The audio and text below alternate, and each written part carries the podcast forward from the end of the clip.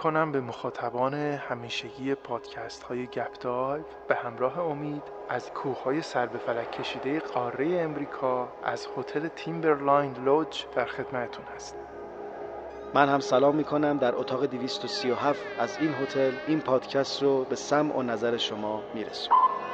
امروز می‌خوایم در مورد شاهکار سینمایی The Shining ساخته استنلی کوبریک با شما صحبت فیلمی در ژانر ترسناک که بسیاری از مخاطبان سینمایی این فیلم رو دیدن و در میان فیلم های محبوبشون نشانه گذاری کرد.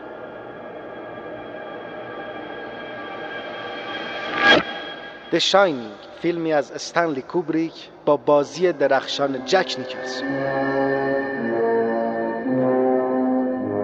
همه ما احتمالا فیلم شاینینگ رو دیدیم. اما آیا شما مخاطب گرامی پادکست گپ دای این نکته رو می‌دونستی که در نسخه اصلی فیلم شاینینگ پایان دیگری وجود داشته و استنلی کوبریک یک هفته بعد از اکران فیلمش در سینماهای سراسر جهان پایان این فیلم رو عوض کرده آیا دوست دارید بدونید که پایان واقعی فیلم شاینینگ چی هست و در نسخه اصلی استنلی کوبریک چه پایانی برای این فیلم در نظر گرفته؟ در این قسمت از پادکست گپدای با ما همراه باشید تا در کنار پایان واقعی فیلم شاینینگ بسیاری از رازهای مگوی این فیلم تماشایی رو براتون برملا کنیم.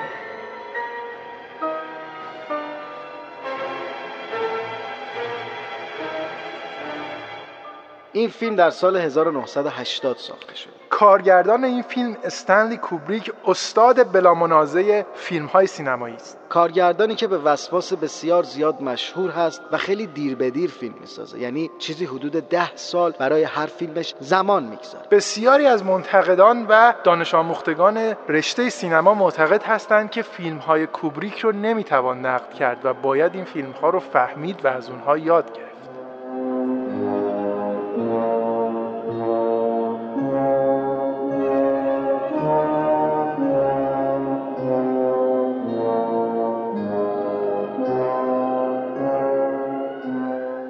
امید شما تجربه شخصیت از دیدن فیلم د شاینینگ چی بوده؟ چی شده که این فیلم رو به عنوان یکی از فیلم های محبوب و مورد علاقت انتخاب کردی کیارش جان جای شما خالی. من این فیلم رو در سینما دیدم و بسیار با فیلم همراه شدم و لذت بسیار زیادی از موسیقی و تصاویر بود. و هر لحظه حس می‌کردم در اون هتل قرار گرفتم و دارم با این خانواده زندگی می‌کنم. و حتی یادمه که وقتی اومدم از سینما بیرون حس می‌کردم آقای نیکلسون با تبرش واسطه تا منو تیکه پاره کن پس خیلی فیلم برات واقعی بود و برات کاملا به یک تجربه شخصی بدل شد دیدن این فیلم. دقیقا خیلی فیلم های کمی هست که شما بتونی همزاد پینداری کنی باهاشون بری درونش. به خصوص در ژانر ترسناک. من هم اولین بار حالا مثل شما در سینما نه خودم به تنهایی در لپتاپم فیلم د شاینینگ رو دیدم و همینجور که خانواده فیلم The Shining در هتل خودشون تنها بودن من هم به تنهایی این فیلم رو دیدم و از سکانس های زیبایی که استنلی کوبریک به نمایش گذاشته بود لذت بردم. همین که جرأت کردی فیلم رو تنها ببینی خیلی. امید می‌دونی که فیلم The Shining فیلم نامش یک فیلم نامه اقتباسی هستش. نویسنده معروفی در میان هست. استفن کینگ. استفن کینگ نام خیلی مشهوری هست. بعضی از فیلم هاشو میشه برای مخاطبای ما معرفی کنی تا مخاطبانمون بدونن داریم در مورد کدوم چهره مطرح ادبی صحبت می‌کنیم. شاخص در این کار این نویسنده رتبه یک آی ام دی بی هست همش. یعنی فیلم رستگاری در شاوشنگ فیلمی که قبلا در موردش صحبت کردیم و پادکست گپ دایوش در وبسایت ملودایو موجود هست.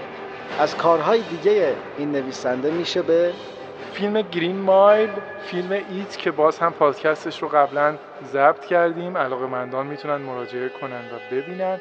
و همچنین Secret Window که شباهتی هم با این فیلم داره از نظر داستانی. از اون شبیهتر فیلم 1408 که بار دیگر داستانش در یک هتل میگذره با بازی جان کیوسک و ساموئل ال جکسون. به نظر می‌رسه که استفن کینگ به این مکان خیلی علاقه مند هست به هتل. شما می‌دونی الهامش برای نوشتن کتاب دشاینینگ یا درخشش چی بوده؟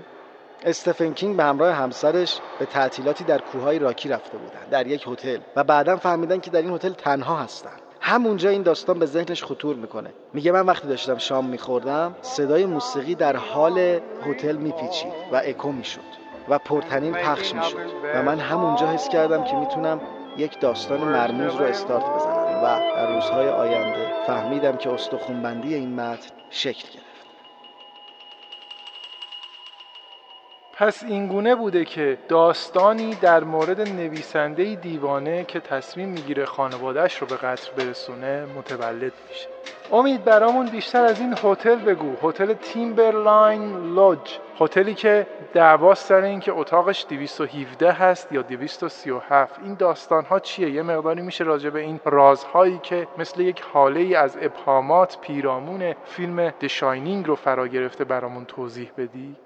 مدیران هتل هنگامی که می‌خوان قرارداد ببندن برای این فیلم درخواست می‌کنن که اگر میشه اتاق شماره 217 که در رمان ذکر شده رو به اتاق 237 تغییر بدن. چرا که این هتل اصلا اتاق 237 نداره؟ چون فکر می‌کردن بعدا مسافرا که میان ممکنه نرن تو اتاق 217 فکر کنن که یه موجود وحشتناکی اونجا وجود داره. برای همین اتاق 237 گذاشت. و بعدا خیلی جالب شد نتیجه. خود سایت این هتل ذکر کرده که اتفاقا اتاق 217 بیشترین درخواست رو داره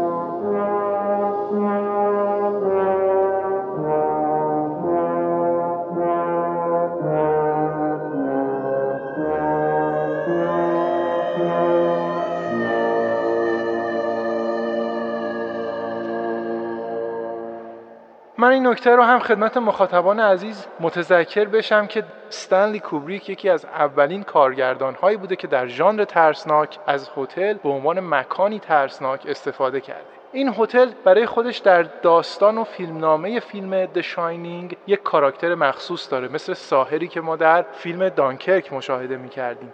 اما تفاوتی که وجود داره در فیلم The Shining یک توری برای تماشاگر پهن هستش و این هتل کاراکتری هستش که برخلاف ساحل دانکرک از اول همه چیز رو رو بازی نمی‌کنه و یک سری مکر و حیله هایی رو ترتیب داده تا مخاطب رو در زمان مقتضی غافلگیر کنه. تمام اینها برگرفته از هنرمندی و هوشمندی استنلی کوبریک در کارگردانی هستش. انقدر این هتل iconic و قابل توجه هستش که در فیلم Ready Player One ما مشاهده می‌کنیم که دوباره صحنه هایی از این هتل توسط استیون اسپیلبرگ بازسازی شده و در اون فیلم هم یک ادای دینی شده به هتل مشهور فیلم The Shining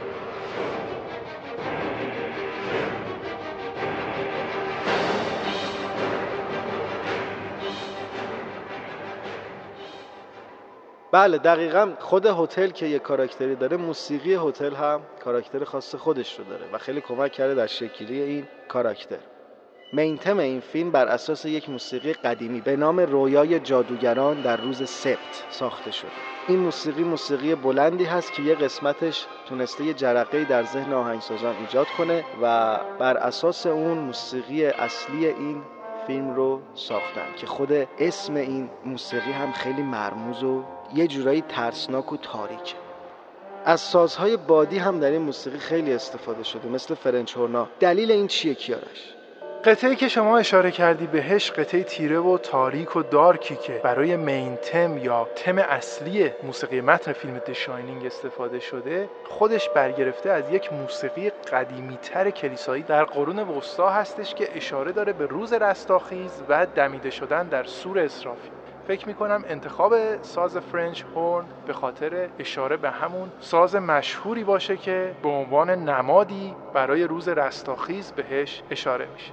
اما امید تمام داستان موسیقی متن فیلم The Shining این نیست. میشه راجع به سایر برجستگی های این موسیقی متن برامون بیشتر صحبت کنی؟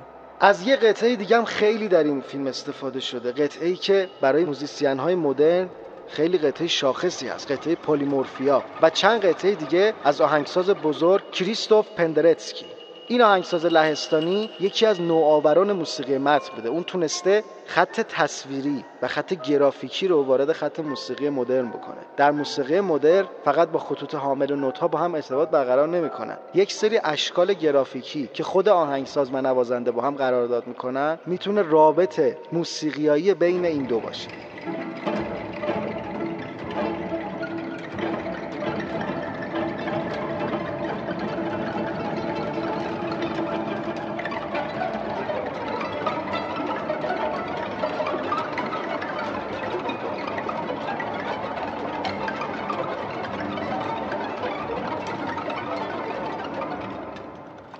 وقتی راجع به موسیقی متن فیلم دشاینینگ صحبت می‌کنیم باید از نام دو آهنگساز کمتر شناخته شده به نام بندی کارلوس و ریچل الکایند هم صحبت بکنیم.